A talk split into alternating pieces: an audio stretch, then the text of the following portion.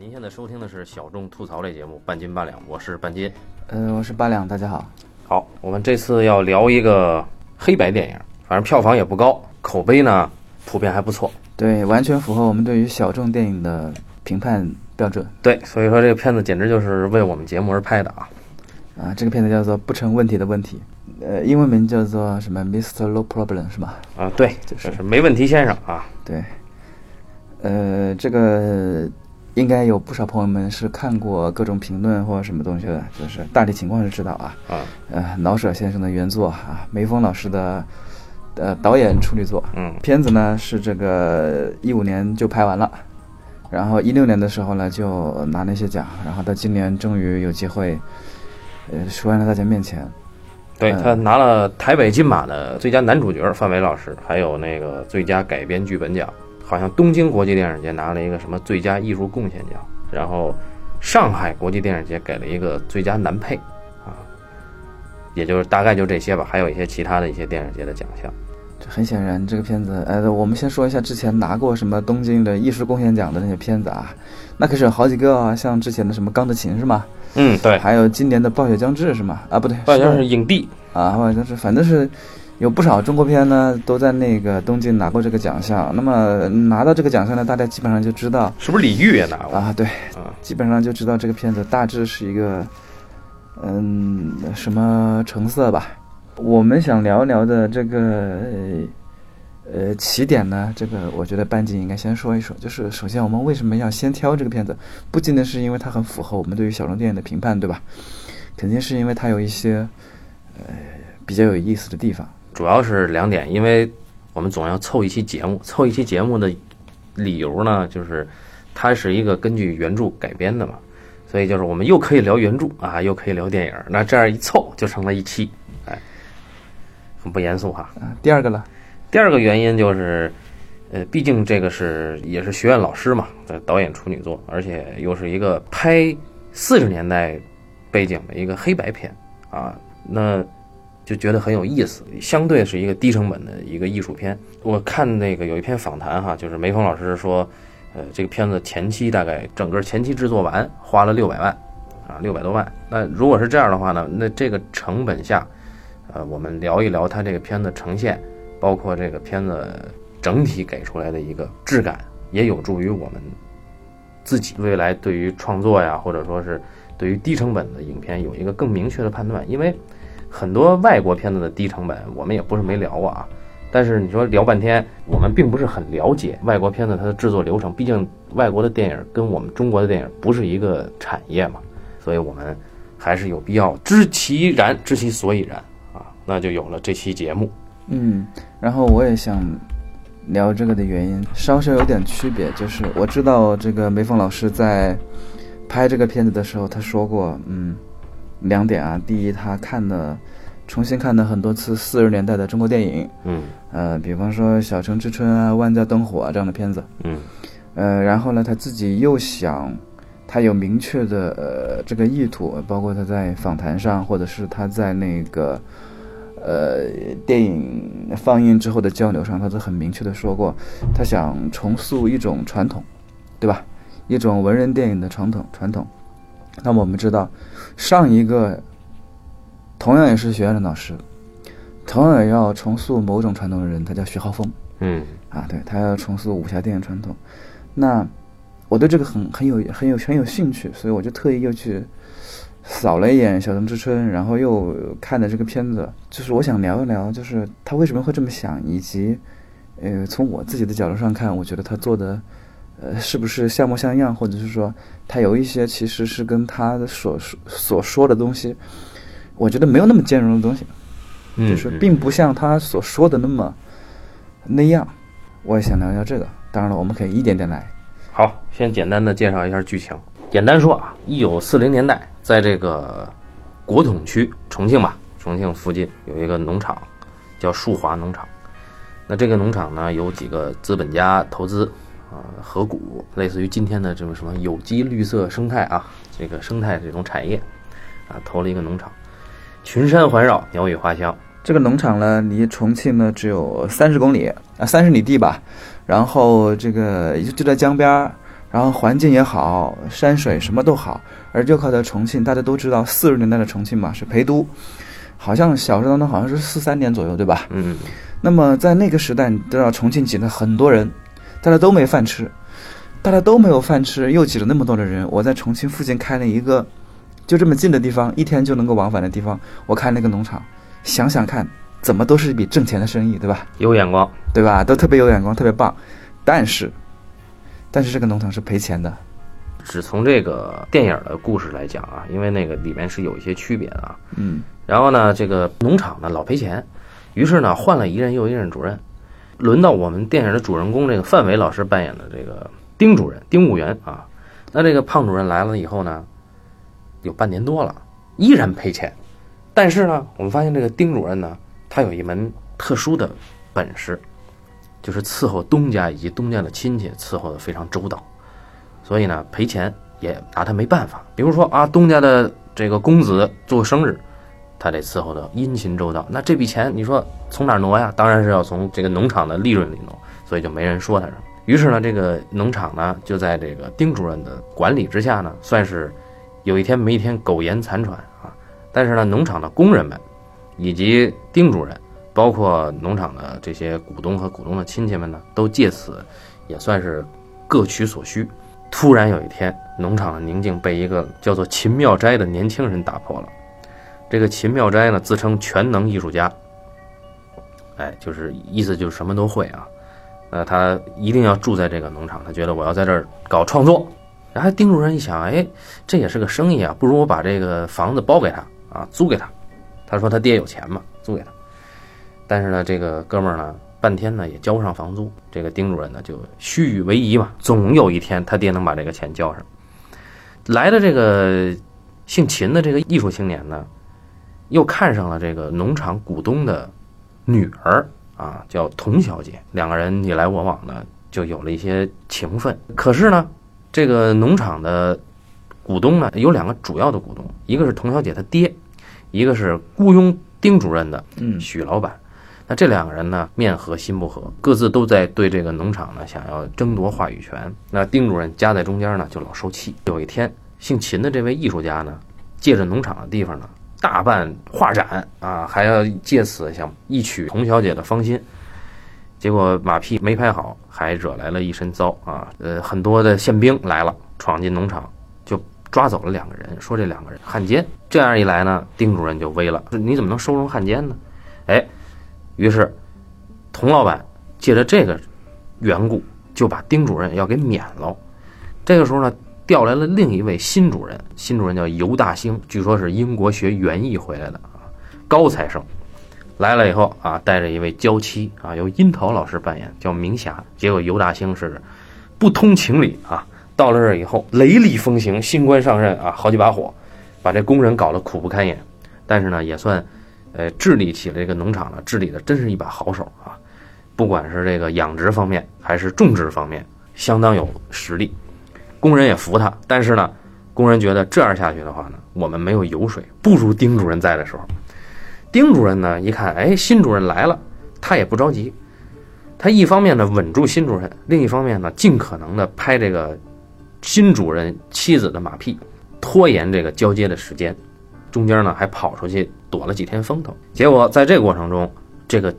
秦妙斋就结合农场的这帮工人，就给这个新主任啊下了一个套。他们用鸡蛋贿赂这个主任的妻子，等到这个丁主任回来以后，哎都不用交接了，因为一看，哎，尤大兴身为主任受贿，工人不干了，罢工啊，要罢免尤大兴，滚蛋，要把他赶出农场。结果在这个工人的。内外夹攻之下，尤大兴也就是引咎辞职啊，尤主任就引咎辞职了。哎，那么丁主任呢，不费一兵一卒又重掌农场帅印。这个时候呢，秦妙斋说：“你看咱哥们儿好吧？”丁主任说：“确实不错。”但是呢，丁主任呢联络了宪兵，把这个秦妙斋也给抓走了。于是这个农场清风徐来，水波不兴，又回到了一开始丁主任掌权的样子。故事到这儿就结束了。也就是这个故事讲到最后，什么都没有发生，是吧？对对对，什么都没发生。对，最开始什么样，最后还是什么样。这是我相对来讲啊，我个人比较欣赏这个故事的一个一个理由。从小说讲起吧。最开始的时候吧，这个我们梅峰先生不是说，很早就有人想改闹史的小说嘛？嗯嗯，他好像说是之前是电频道有个什么计划，对吧？对，要改老舍的小说，但是在老舍的小说当中，嗯、有意思或者是有故事性的小说其实挺多的，好多都改过。呃，大家肯定都知道什么《骆驼祥子》啊，嗯，这样的是吧？我们张丰毅老师还亲自亲情出演过祥子张丰毅老师和斯琴高娃老师，啊，祥子，对，好多都已经改过了，然后就这个还没改，还没有人要，大家都觉得这个东西怎么改？结果我们的这位老师看中这个故，看中这个故事了，改。小说当中好像是没有什么三太太什么童小姐吧？嗯，对，就是这个项目，当时电影频道说，要是老舍先生去世五十周年啊，要做一批，但是呢，当时好像是电影频道因为资金的问题没做成。然后这个我们这个电影学院呢，它有一个这个青年电影制片厂啊，就是很多艺术片的摇篮了啊，尤其是这个九十年代和两千年初。那这个呢，有一个和跟这个北京电影学院呢推出了一个叫做“新学院派计划”，就有抱负的一些青年的老师、青年学者，啊，又是学者，又是导演，又是创作者，哎，他们呢，比如说有曹保平老师啊，有梅峰老师啊，有薛晓路老师，有王静老师等等等等。那么这几位老师呢，各自都提交了自己的这创作计划啊，其中梅峰老师选择了这个不成问题的问题。那二零一四年拿到这个项目就开始，大概改了四五稿剧本啊。那二零一五年的十月份开机，呃，据说这个片子呢，从呃舒乙先生那儿去拿到版权嘛，因为老舍先生很多版权都被很多影视公司拿走了。然后这个呢，多年来无人问津，哎，呃，这个舒乙先生据说很支持，就同意了，基本上就相当于是赠送啊。然后我们直接说一说，就这个剧本跟小说之间到底有什么显著的区别？因为我做这个节目之前，正好看到有一些专门研究民国作家的专家提到了，影射到了他被人拉去看了一部，呃，结构紊乱、自作聪明啊又比较浅薄的影片，啊，他说具体是什么他就不点名了啊。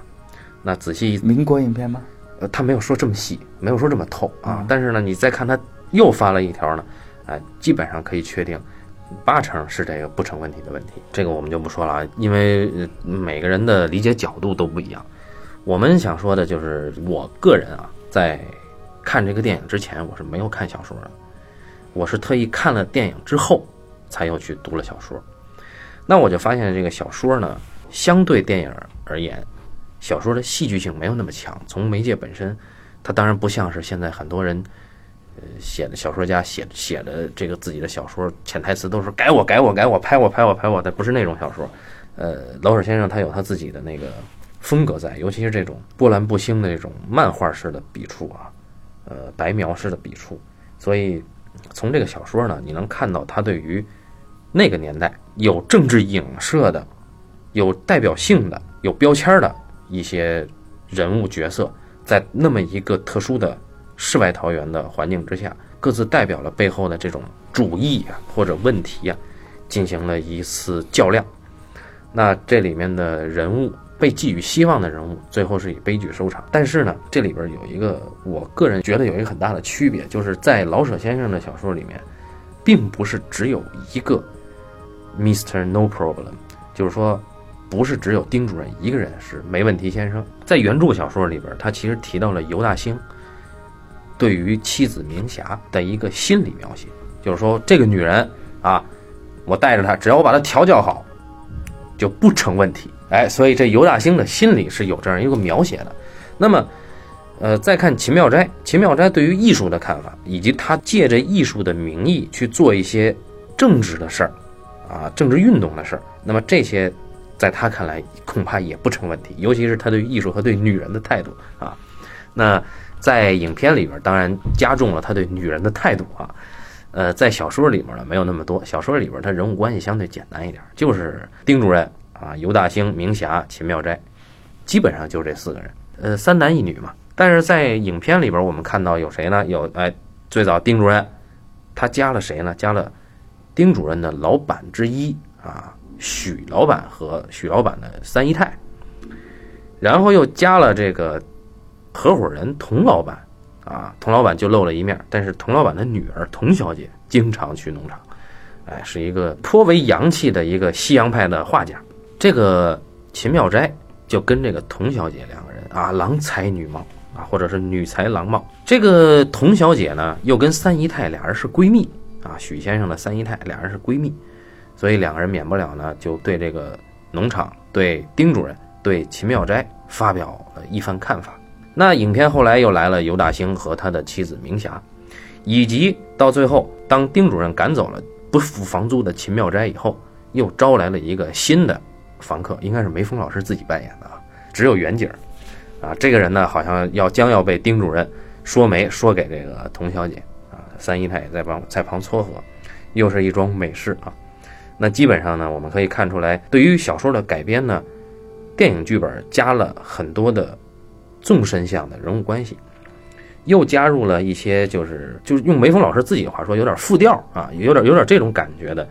人物的来来往往，以及人物的这种轨迹。那这样一来的话，它丰富了呃原来小说媒介里边达不到的那种特点，但相应的呃小说里边对于心理的刻画，比如说对于所有人都是不成问题先生的这个事儿，呃，包括明霞其实。也是不成问题吧，因为明霞的思维很简单，我得把我的老公变得跟大家一样打成一片，免得大家骂我骂他，哎，只要搞到这个也就不成问题。所以他老舍先生他小说呢给的是一个社会剖面，所有的人都是他妈不成问题，但是电影核心它要有一个凝聚力，所以这里面不成问题的问题啊，不成问题的这个不成问题先生，他就是丁主任。所以这是我个人基本上对于这个小说和电影剧本一个区别吧，一个比较。啊，你看啊，嗯，那个它区别跟就像你刚刚说的嘛，它其实是增加了人物关系。原本只有一对，呃，其实人物关系是呃比较明确的，就是尤大行和他太太嘛，他们两个人是有一个明确的一一组人物关系。那现在这样增加之后，其实丁主任跟三太太是一组人物关系，然后秦和童小姐是一组人物关系。这个人物关系，呃，是增加了戏剧性。呃，三太太是对三太太对丁务员对丁主任是很有帮助，那是一个那是一个上有所好，所以这个就投其所好的一个这样。然后这个秦和童呢，其实跟他们俩的关系很像。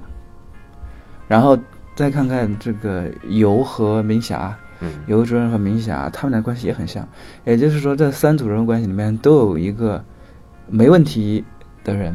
就是那游和明霞的时候肯定就是明霞嘛，然后丁和三太太的时候就是丁，然后秦和童的时候就是秦。也就是说，那个处在弱势一方、那个要讨好的人，他们都努力说，嗯，这个没有问题。你看秦有个很有意思的现象，就电影当中，他最开始。用他全能艺术的眼光把童的画作骂得一文不值。对，然后当他发现那是童的画作之后，他马上改口说：“嗯，其实还是很有价值的。”然后巴拉巴拉巴拉说了一通，反正把死的又说成了活的，然后又说的很有价值了。所以署名很重要啊。对，这个他呢，某种意义上就跟你说的那个小说当中一样。所以我觉得他对小说的改动还算是挺有意思吧。目前来说，想象不出特别好的能改的方法，而且尤其是。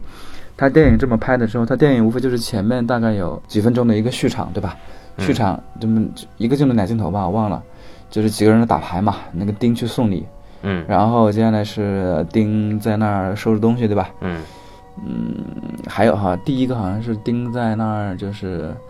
呃做预演，对吧？书写做预演，做预演，在镜子前面做预演，然后接下来是他去送送货，对吧？嗯，就那么几个镜头，然后再出片名，然后第一个就是。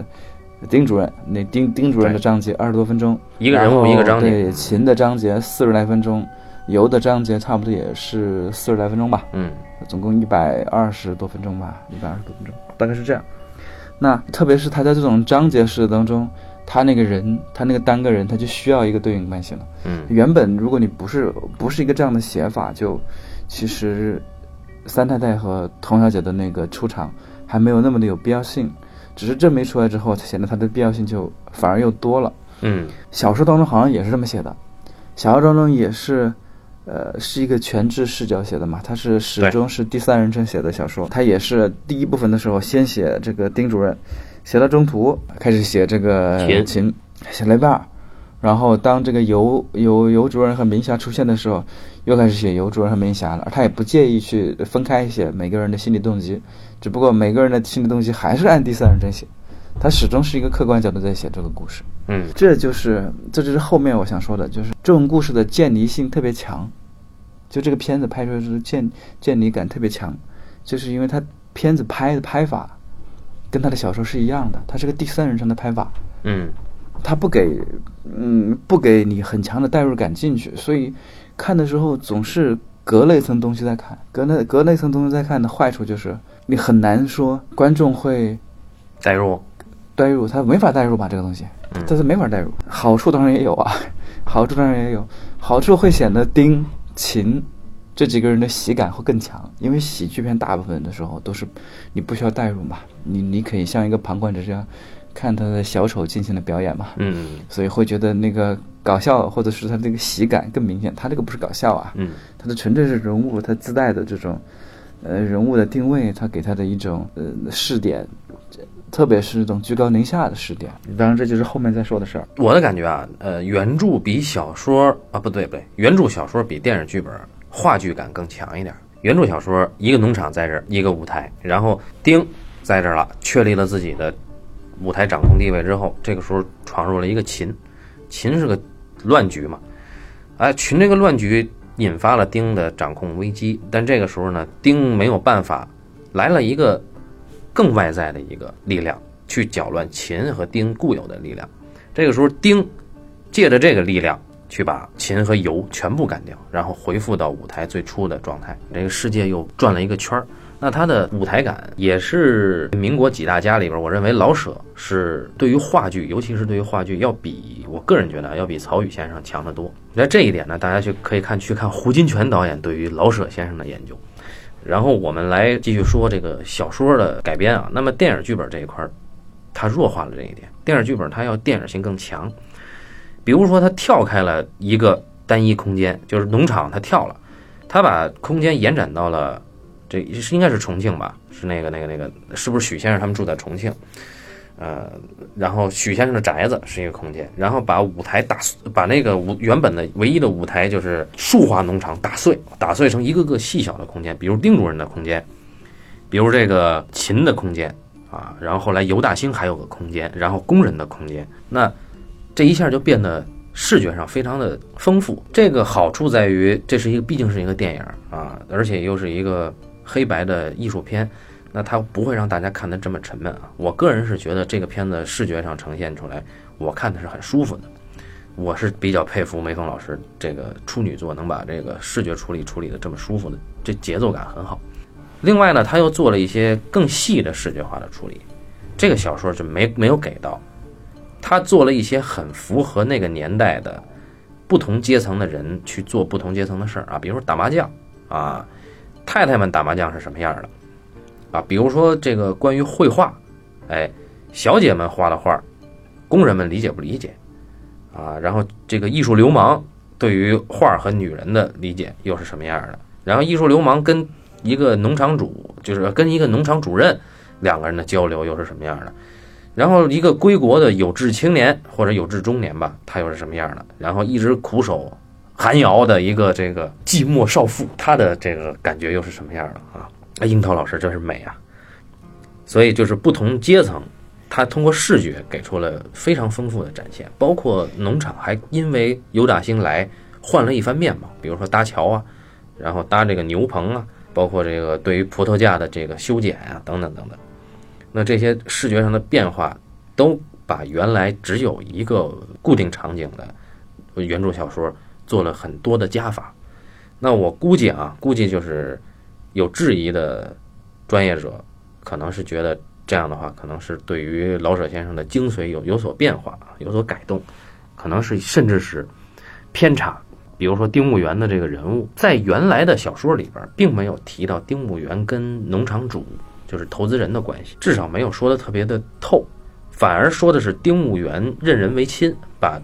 自己的一些呃亲戚啊，或者远房亲戚啊，或者亲戚的亲戚啊，叫来去做农场的主力的工人，啊，然后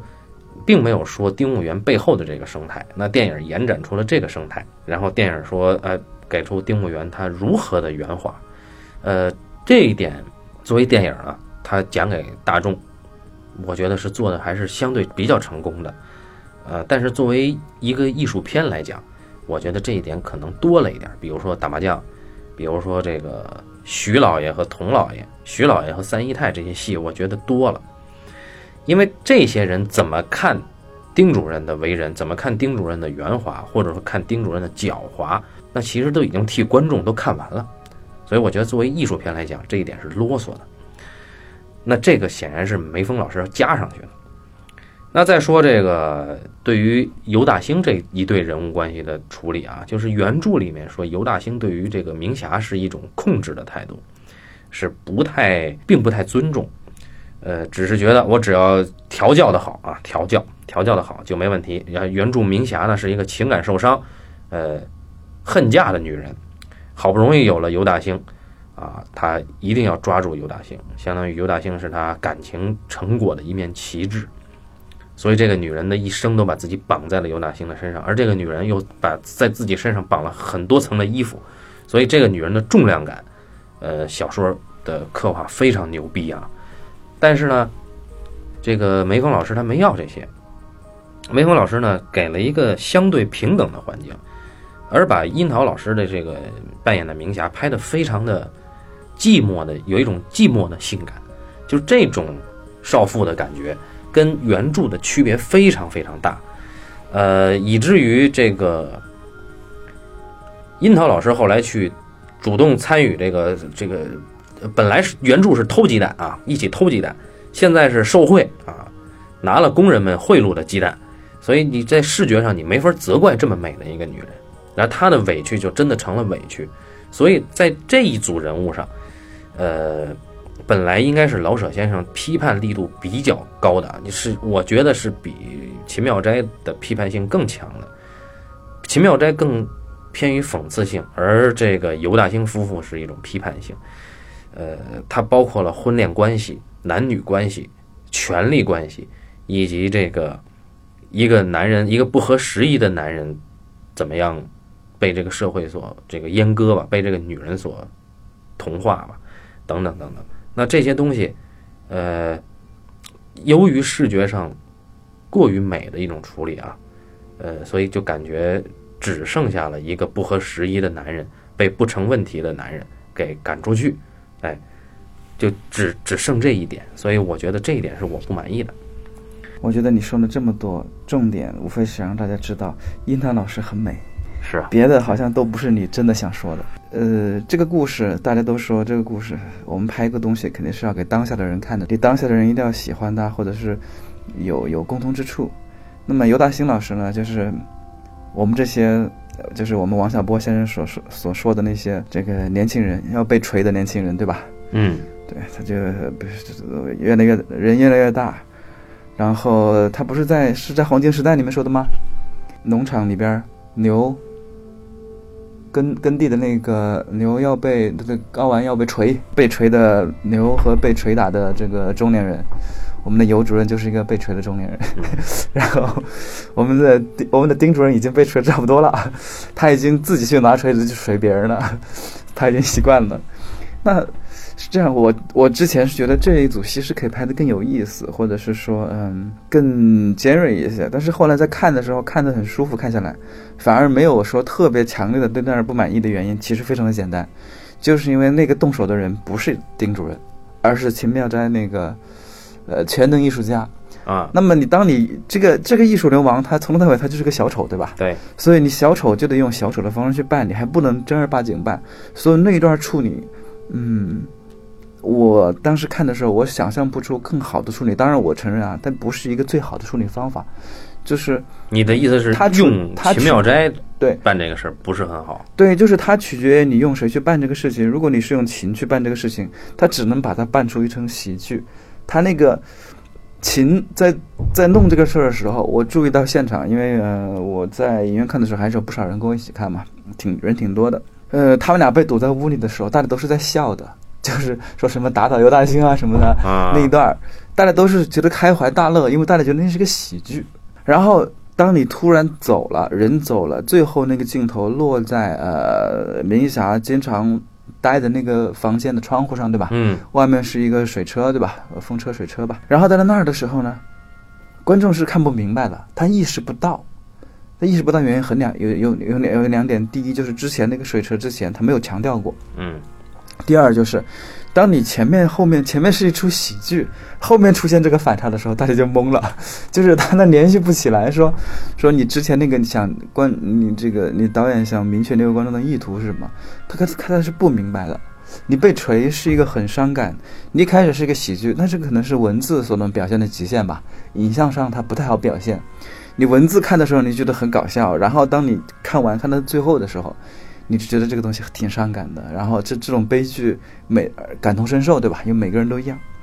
按按理来说，这个尤主任的东感受的东西，应该也是观众能感受到的，但是观众感受不到。包括我我在看现场看的时候，我是感受不到的。这就是我后来所说的就是，嗯，他有一种见底感的原因，就是他的好多东西，他因为，呃，他用的这样一种处理手段之后，呃，他有一种保持的一种，我觉得是一种客观性吧，他始终保持那种客观性，然后，呃，是观察而不是代入，所以就他的好多东西就没有办法能够让人敏锐的察觉到，而需要是事后再想出来。电影吧，它终究是一种比较感性的东西，它你要始终去让他去想、去察觉的话，就稍微困难了一点点。嗯，这里又说到后来去看了一眼《小城之春》或者是《万家灯火》，《万家灯火》稍微来说更加的通俗一些，世俗一点，或者代入感更强一点。呃，它会让你觉得，它是一出戏嘛，对吧？它毕竟它本身就是一出戏，所以你看着会代入很代入感很好。呃，《小城之春》呢，因为它是它是个有个经典故事的开头嘛，对吧？呃，他是一个陌生人的到来。开始是那哥们儿去见他的老朋好基友，对不对？就拎着东西去。呃，你会期待说啊，这个人陌生人来了，会发生什么事儿？呃，也会稍微更舒服一点。而我们的丁主任呢，他只有开场的第一场戏，让你很快的接受了他，然后第二场戏他就已经去那儿送礼去了，对吧？嗯送礼去了，然后又再就是开场了，进入进入的特别的快。不是先搭了一个戏剧情境给你，而是直接搭那个人物给你。对对，其实这个呢就稍微难一点吧，我觉得可能会稍微难一点。刚才八两说的这个啊，是我不满意的一个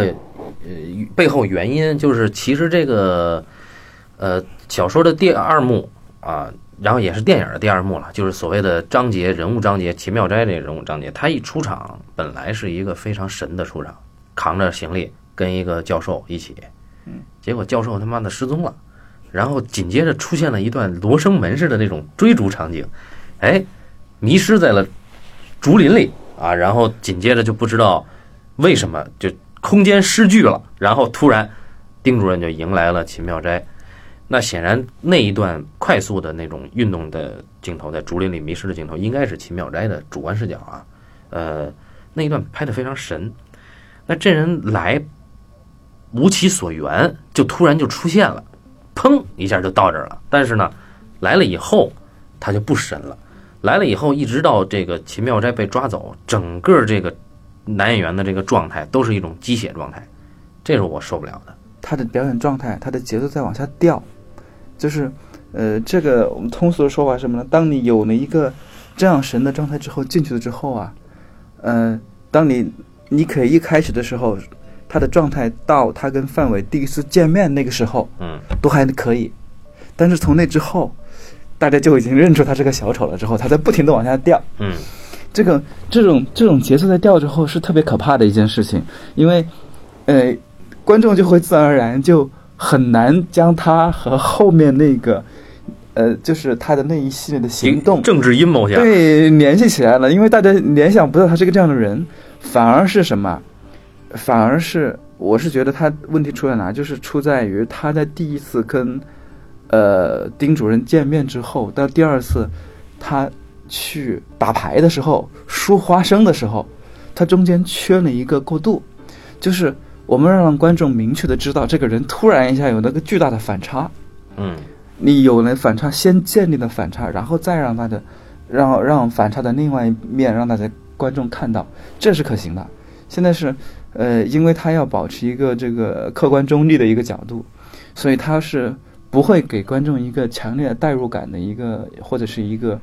一个一个行为动机的。他对，不不然你就彻底进入秦这个角色。对对，他不能给，他又不能给这个，但是这个人偏偏又有那个巨大的变化，因为一开始他很神的时候，观众是联想不到的。他神的那个他缺镜头啊，就是这人那一段镜头来了以后，这人就出现了。我操，这而且这个接下来出现还不是从这个人开的，是从丁主任开的。嗯，然后他是一个闯入者，闯进来的是丁主任发现了他，而还不是说他闯进来，所以视角只能是一个客观视角。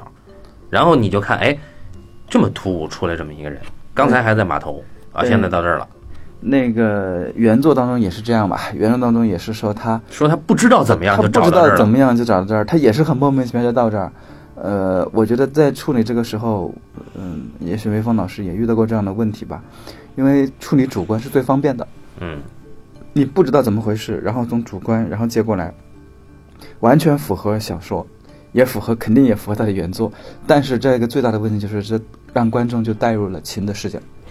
你只要有了主观，就进了这个视角，而且你这个主观还不可能只有个镜头，对吧？你肯定有一段连贯的东西，你才能进得来。然后他有了一段连贯之后没了，丁主任出现了，，对，丁主任出来了。就是这一段就懵了。特别断裂。然后接着就是按照梅峰老师的说法呢，他给每一个角色设计了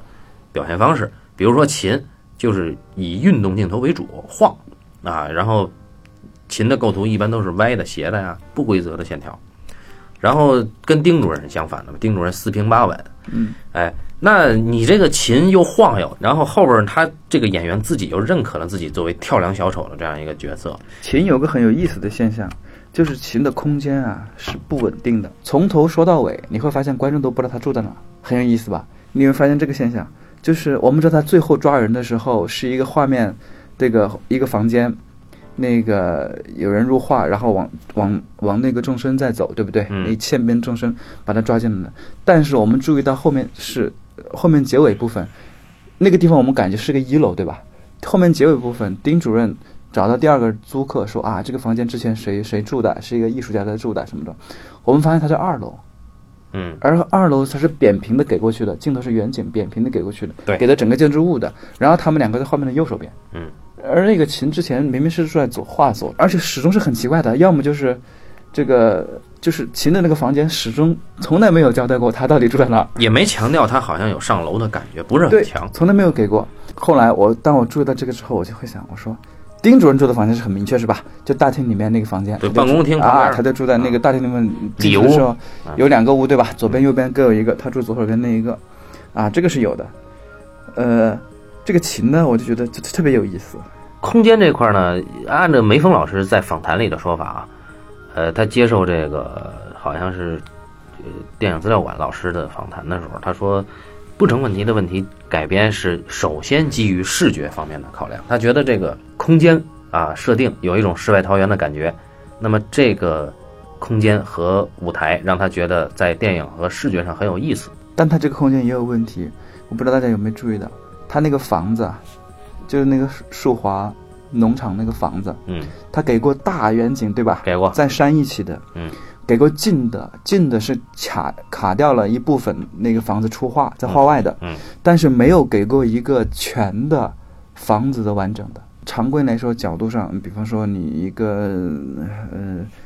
稍微带侧一点的，能够看到整个房子完整轮廓的，嗯没给，几乎是没给的。要么就是非常远一点，被树啊或者什么东西有遮挡的，要么就是非常近的时候能看到门口，对不对？嗯那个门给过好几回嘛，好几个人进门出门，就那个带大厅那个也给过，二楼也给过，但他就是不给那个侧面的那个全的不给，这个很有意思。然后我当时就想，就是他这个空间关系，就是他建立空间关系，我觉得他的这个想法很有意思。包括他整个镜头啊，我们知道他那个镜头量并不多，对吧？嗯，我能够理解，因为他好像只有呃不到四十天的拍摄工期，三十六天，啊，三十多天的拍摄期，他有这么多场戏，那么他的第一遍最稳妥的方法，对于他来说，而且他又需要保证客观的角度，嗯他当然是一个或者两个固定机位，先把戏拍完，因为他有好的演员，他单机拍的，嗯，对他给他有好的演员，他可以慢慢的把演员拍。这种把演员拍完的走法，其实是戏剧或者是舞台剧的做法。所以我对这一点我是很困惑的，我不明白他为什么说他想，他是想说他跟舞台保持点距离，还是不保持距离？我是觉得他是想保持距离的，但他这个拍法很多时候，嗯，你包括他俯拍那个三代在唱歌，对吧？嗯呃，那个也是这个镜头，一个机会给完。啊，当然我们知道石老师本来就是啊，呃，戏剧大家对吧？戏剧名家，嗯然后唱没问题。然后那个几个人打牌，然后一个镜头堵在那儿拍完，这样也许让所有人的表演状态更舒服，因为大家可以一遍遍的试嘛，嗯，他的表演状态更舒服。但这种做法，我是觉得是是舞台感其实是蛮重的。你包括奇妙斋很有意思，呃，这是在室内对吧？我们可以说第一场，呃呃，或者是最开始他去见那几位太太小姐打牌，那个也也可以当成个室内，因为它是一个院子里边对吧？我们可以也把它当成一个室内戏。它的室内戏绝大部分都是这么的固定结构给的。然后再看室外，室外有个很有意思的地方，就是我不知道大家有没有注意到，丁主任来的时候，这个桥头那边啊，蹲着一个人，谁呀、秦妙斋。尤主任来了，啊，尤主任来的时候，秦妙斋蹲在那儿，大家看不见他蹲在那儿，因为他在画面当中吧，他站在很小的位置，对吧啊，对？他也没动，他也没动，但是你都意识不到，你只意识到有个哥们儿，好像有个人蹲在那儿，直到那边咚站起来跑了，对，你才意识到有个人来。他又是一个全景拍完的，他也不给进的，只有看他跑动作，你才意识到哦，这哥们儿通风报信去了。你能够你能够猜到这一点，嗯就是他的这种他都不止给的。但是你换个换个话想，包括他那个他最有运动感，或者说我觉得是，呃，镜头稍微给的紧一点的啊，其实就是丁那个尤主任后来啊，这个大兴这个事业的时候，这个呃稍微那个有那么点点切换，其他的实际上他是不怎么切的。大赞，对我对这个是挺好奇的，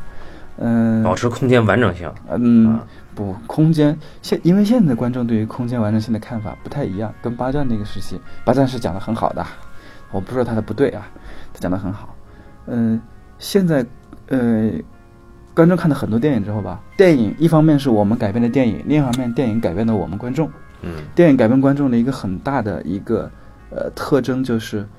观众看的有有一定阅片量的观众看电影的时候，他能够判断得出空间的，就是不像很早期的那些人，大家看电影看的少的时候，嗯，他需要空间非常的完整，这这可能是我自己自己总结出来的。啊。但是现代观众他并不需要你给很完整的空间，嗯。因为大家一面看一面在想，或者一面是他的思维是在运动着的。所以你给了一部分空间之后，他会自己补足这个空间。这个补足空间的过程，也是一个观影的一个一个调动他的兴趣，或者是说让他更加的保持注意力的一个方法。其实是嗯那，所以很多时候一一个室内可能只给两面墙，或者是只给呃三面墙，不会四面全给到。因为观众意识到、哦我知道门在哪儿，窗在哪儿，我意意识到已经脑补到了哦，旁边有什么，或者说我都不给窗，但是我看到了光，或者窗的一部分，或者看到了窗台，嗯我就能够脑补到哦那儿有窗，哦窗跟门是正对应的，这也是一个很有意思的过程。观众会保持观众的一些，让观众更加的注意力集中，这也是个这也是个办法。我看的第一场的时候，第一个镜头的时候，我觉得是很有意思的，因为他在镜子里边梳洗弄，我觉得很有意思的，因为我自己能够脑补到哦他大概什么环境当中，他前后有个什么变化。嗯但是看到第二场，当他进了那个天井那个小院子打牌的时候，嗯我就觉得长了，因为那个墙后面被堵了，被一个屏风给堵了，对吧？嗯然后左右两侧是那个院墙，然后另外一侧就是计算机，这是个标准的舞台了。所以我就看到这儿都想，诶，我说他为什么会这么干？我以为，因为他们以前不是一直跟娄烨合作嘛，我想他肯定怎么说也会有一些不同的想法，或者但是但是还还是很不同的，对呀，是挺不同的嗯，是太不同了。其实啊，有几个地方我并不觉得它的好舞台感强，就是三太太出来那几次，除了唱戏那一次，另外几次我反而不觉得舞台感强，不知道为什么。三太太满脸写着就是舞台，嗯，对呀、所以他所以可能是为了规避他吧，为了为了怕他那个太太舞台，所以给的场景给的他他给的场景其实很少有舞台的，不多。你看他和许先生、许老板说过两次话，对吧？两次、三次，就是在屋子里边儿，嗯有一次按摩，嗯，有一次是屋子里边两次，唱戏一次，应该一共是三次。嗯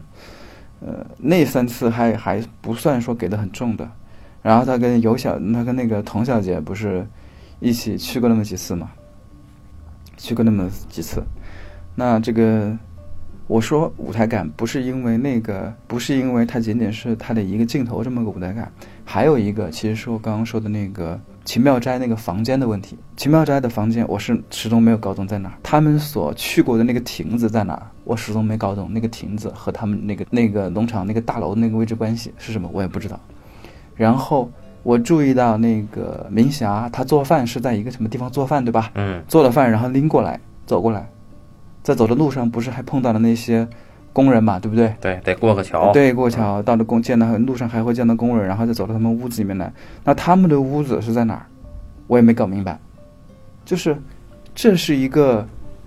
嗯舞台当中的一个呃一个处理方法，就是他不会告诉你几个空间的相互关系，因为舞台它是抽象抽象的，对吧？他没有办法告诉你，所以他就只能单给某一空间关系，比方说。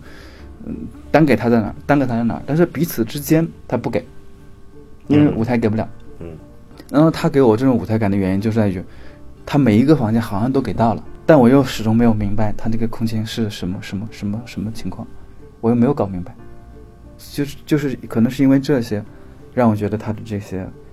呃，舞台感会比较强一点。意思就是，如果是这样的话，空间上并不真实嘛。这就是让我觉得就是看的时候是比较困惑的原因，就是他明明他这么做了，但他那个大远景和那个就是从从从那个桥那一侧给他那个农场那个大泉，对不对？嗯。就是那个楼在那个山脚下嗯。被树挡的那个，他又给了一个特别真的一个环境，嗯。但进去之后他就一概不给，我也没有明白这是咋回事儿。所以这个片子我看的时候，我有一种特别强的断裂感，就是，呃，像你说的，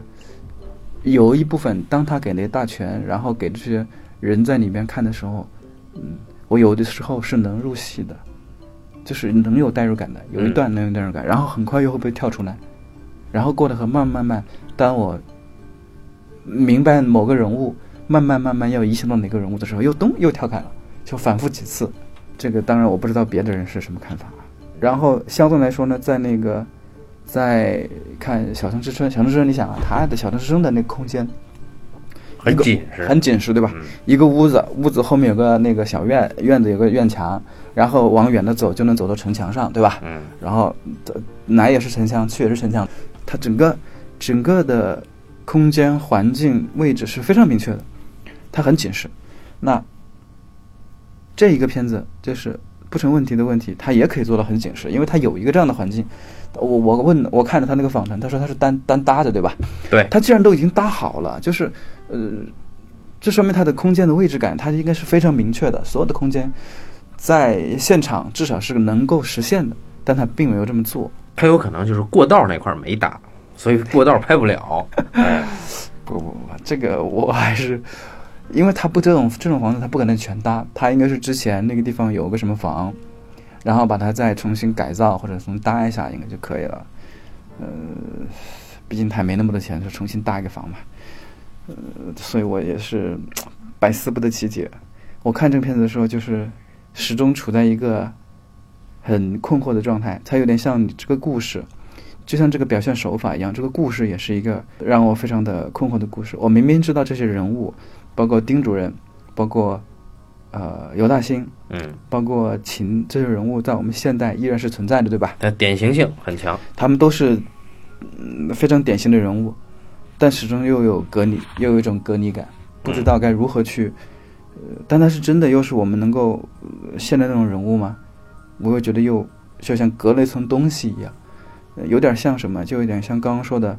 呃，他给了我一个真实的空间。但是当每个人被切开之后，我又不知道他空间是什么了。他给了我们几个典型的人物，当我具体的了解这个人物之后，我又觉得这个人物有点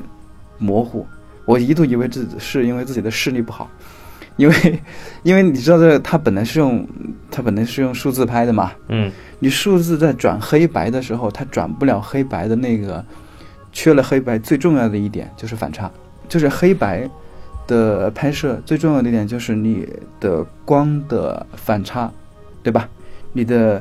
亮处和暗处的反差对比，这些对比阴影产生的那个光的效果，产生了黑白的魅力。嗯为什么数字转黑白是其实是非常不好的一个，就是因为数字它是有颜色、有色彩的，更多的时候，有了色彩之后，你为了抹掉这些色彩，你把有色的东西可能大部分都抹成了黑色，对不对？或或或者是浅灰色，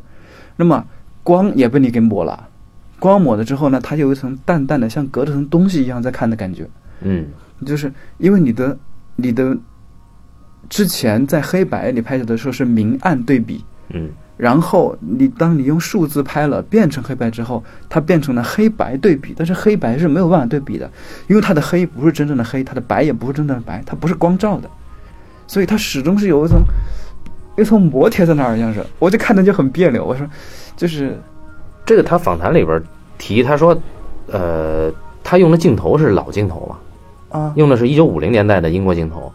然后他说是因为这个镜头会给出这种老电影的感觉，就是边角有光晕，然后有圆圈儿啊，它并不是像纯数码的现在新的那种镜头出来的那么清楚，有这个设计在里面的。我是觉得美术会给人一种，就它现场的陈设呀，呃，置景啊，它会给人一种比较疏离的感觉，就是因为美术它不像《小城之春》那么紧实的话，就只能看人了。所以我是觉得比较入戏的时候都是人多的时候。对，你人有状态、有戏剧性的时候，或者是有明确的欲望动机的时候，容易入戏，还是他戏剧本身带来的入戏，而不是他的环境。这就是或者工人多的时候，对，这就是我一直困惑一点，就是我们在现在这个环境下，为什么要拍一部这样的片子？我一直很困惑的一点就是，我们在四十年代拍了一部《小城之春》，它是四十年代的，讲当下的，我们到现在依然看的很有代入感，很投入进去，但并不损害它当中有一部分它有树立的地方，对不对？它也有，也它有客观的地方，我它并不并不能并不能去妨碍我们去去感受它，但是我们在现代二十一世纪第二个十年，然后再去拍一个四十年代，就是跟他八十七十年之后重新去拍的一个四十年代，那么他的感觉就是很不一样的。其实是我们没有办法真正的认为或者真正的去去相信一个电影当中必须要相信的一个情境，这就是跟舞台不一样的。舞台当中我们只首先我们只需要相信这个人物就够了，嗯但电影当中我们要相信这个世界。嗯，他我觉得他可能还是有很大限制吧。他他这里边主要也是按照人物去走的嘛，就是本身他力图做到的也是三个人物章节，一个一个人物领一段戏，所以他你要是世界的话没戏。对，他是从人物出发，他想先讲到这三个人物，这就是你刚刚说的，说他的三个人物其实是典型人物嘛，他最终还是想讲一个典型人物，一个没有变化的人物，这三个人都没有变化，然后这个世界最终也没有任何变化。这个是好的。秦妙斋这个角色，他的状态是非常跳跃的，那你就会觉得这里面，呃，有一种很不安定，就一定会有变化的感觉。他就不像《小城之春》那个，哎，到后边他真的爆出来一个东西以后，所有人没有变化。他这个不成问题的问题爆出的这个东西，就是在高潮段落爆出来这个什么打倒尤大兴这个这个这个东西，你我总觉得他拿那一篮子鸡蛋这个事儿是不可信的。它是一个外来的欲望，而小城之春是内里边爆出来的欲望，所以我不满意的在于秦妙斋这块儿，还有尤大兴和明霞这块儿的处理。也就是说，他可能对丁主任的状态做了一个更浅显的表表现啊，让大家能够抓得住。但是秦妙斋呢是有些失控的，而尤大兴和明霞呢又做了更单薄、更概念化的处理。我的感觉是这样。再加上他本身就呃，他可能就这几个人物的空间里边，明霞、尤大兴的那个居住空间是最简单的，其实光照是最低的。我个人更喜欢明霞和尤大兴的那个空间置景，就是他给你一种感觉，哎，这俩人的空间是一个有有生活感觉的空间，虽然很很苦逼，但是另外两个人，丁主任、秦妙斋，甚至这个许老板家，尽管秦妙斋是全景给空间，但是你依然觉得他都在装置。比如说秦妙斋弄了好多那种蝴蝶的标本挂在上面，然后给一个歪歪斜斜的柜子呀，呃，这都是有一种非生活的感觉了啊。包括丁主任的那个空间，可能大家都不能理解一个四十年代抗战时期的全能艺术家应该是个什么样子的。呃，有这个可能吧？嗯 包括演员自己，他那么呃相对来说比较夸张的表演，嗯，呃也是嗯但是不知道上海电影节为什么给了这个奖项给给这个给这个男男演员哈。他这个失控，他也是没办法。呃，这这个整个的呃这个美术置景，他对黑白灰的这个处理啊，呃，包括他的一些取景角度，呃，甚至说他对声音的一些处理，我这这几点，我觉得对于一个第一次拍片的人来说，我觉得还是很厉害的。比如说这个牛的叫声，呃，什么炮火声、飞机声，包括这个打麻将的声音，它它能够很快的把你拉进去。呃，这些这些都是好的美术的这种黑白灰的对于深度的弥补，我觉得都是挺好的。总的来说，我觉得这个片子还算成功了。总的来说还算成功，对他这个第一个片子肯定比我拍的第一个片子要好，这是肯定的，但是这个毫无疑问。但是这个你刚才提到的，就是梅峰老师说要怎么重新重塑重塑什么传统？是这个文人电影文人电影传统吧，他还是他是个很有追求的人。我见过他一次，就是我有一次在学院门口，我跟导师我们在那儿谈另外一个事儿，在那儿溜达到门口的时候，迎面出来一个人啊，然后导师就跟他热情的聊聊聊那会儿，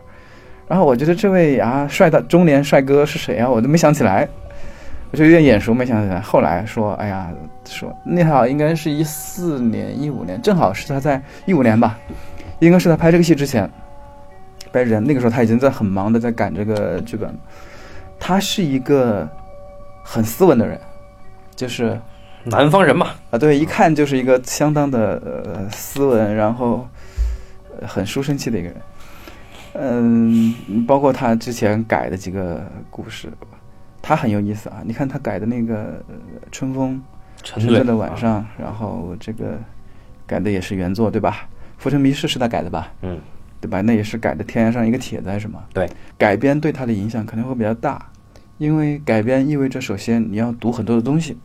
其次你要能够理解这些人写的东西。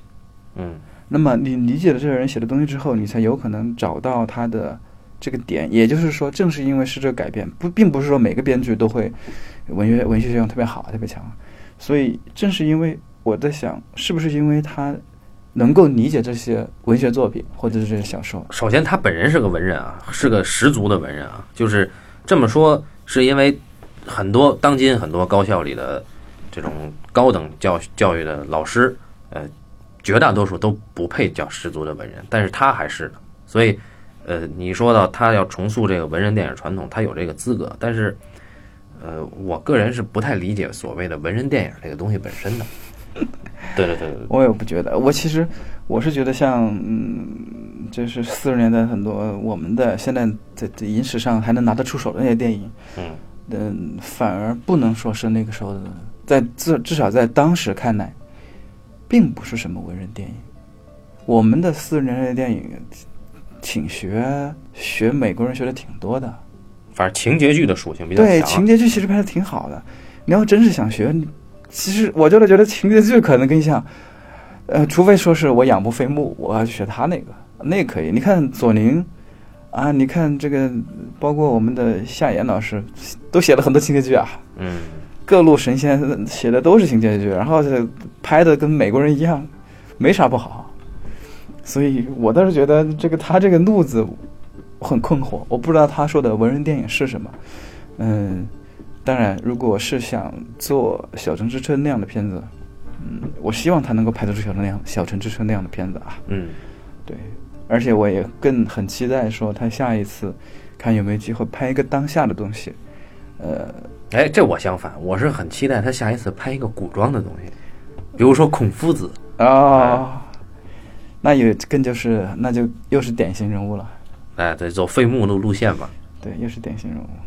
相应的，你看这个重新书写武侠电影的徐浩峰老师，在影像上已经做到了。啊，在内涵上也做到了。我还是挺期待这个梅峰老师真正能能够做到，呃，重塑文人电影啊。但是我们先要做一做功课。对，我们也要什么是知道文人电影对我们也不知道啊，啊。我们也我们也很懵啊。但是不管已经看过的还是没有看过的听众朋友啊，就是听友们，还我们还是推荐大家去看一看这部影片和读一读这个原著小说。其实大家也可以想想看，这个小说它可以拍成一个很好的情节剧。其实如果愿意啊，呃，对，甚至是室内剧吧。对，它可以拍成一个非常好的情节剧。因为情节剧，你把人，你只无非就是把人和事儿的先后顺序换一换嘛，对吧？你把事儿先后顺序把这个换一下之后，你会发现这个事儿本身是一个很有意思的事情。农场政治斗争，呃就是一个那个毫无底线、毫无良心的一个呃这个农场主任啊，如何把其他人搞倒，然后自己继续干他这个活儿，这个也是一个挺逗的事儿。我们暂时就先聊到这儿吧。感谢大家收听这一期的半斤八两啊，下期再见。嗯，拜拜。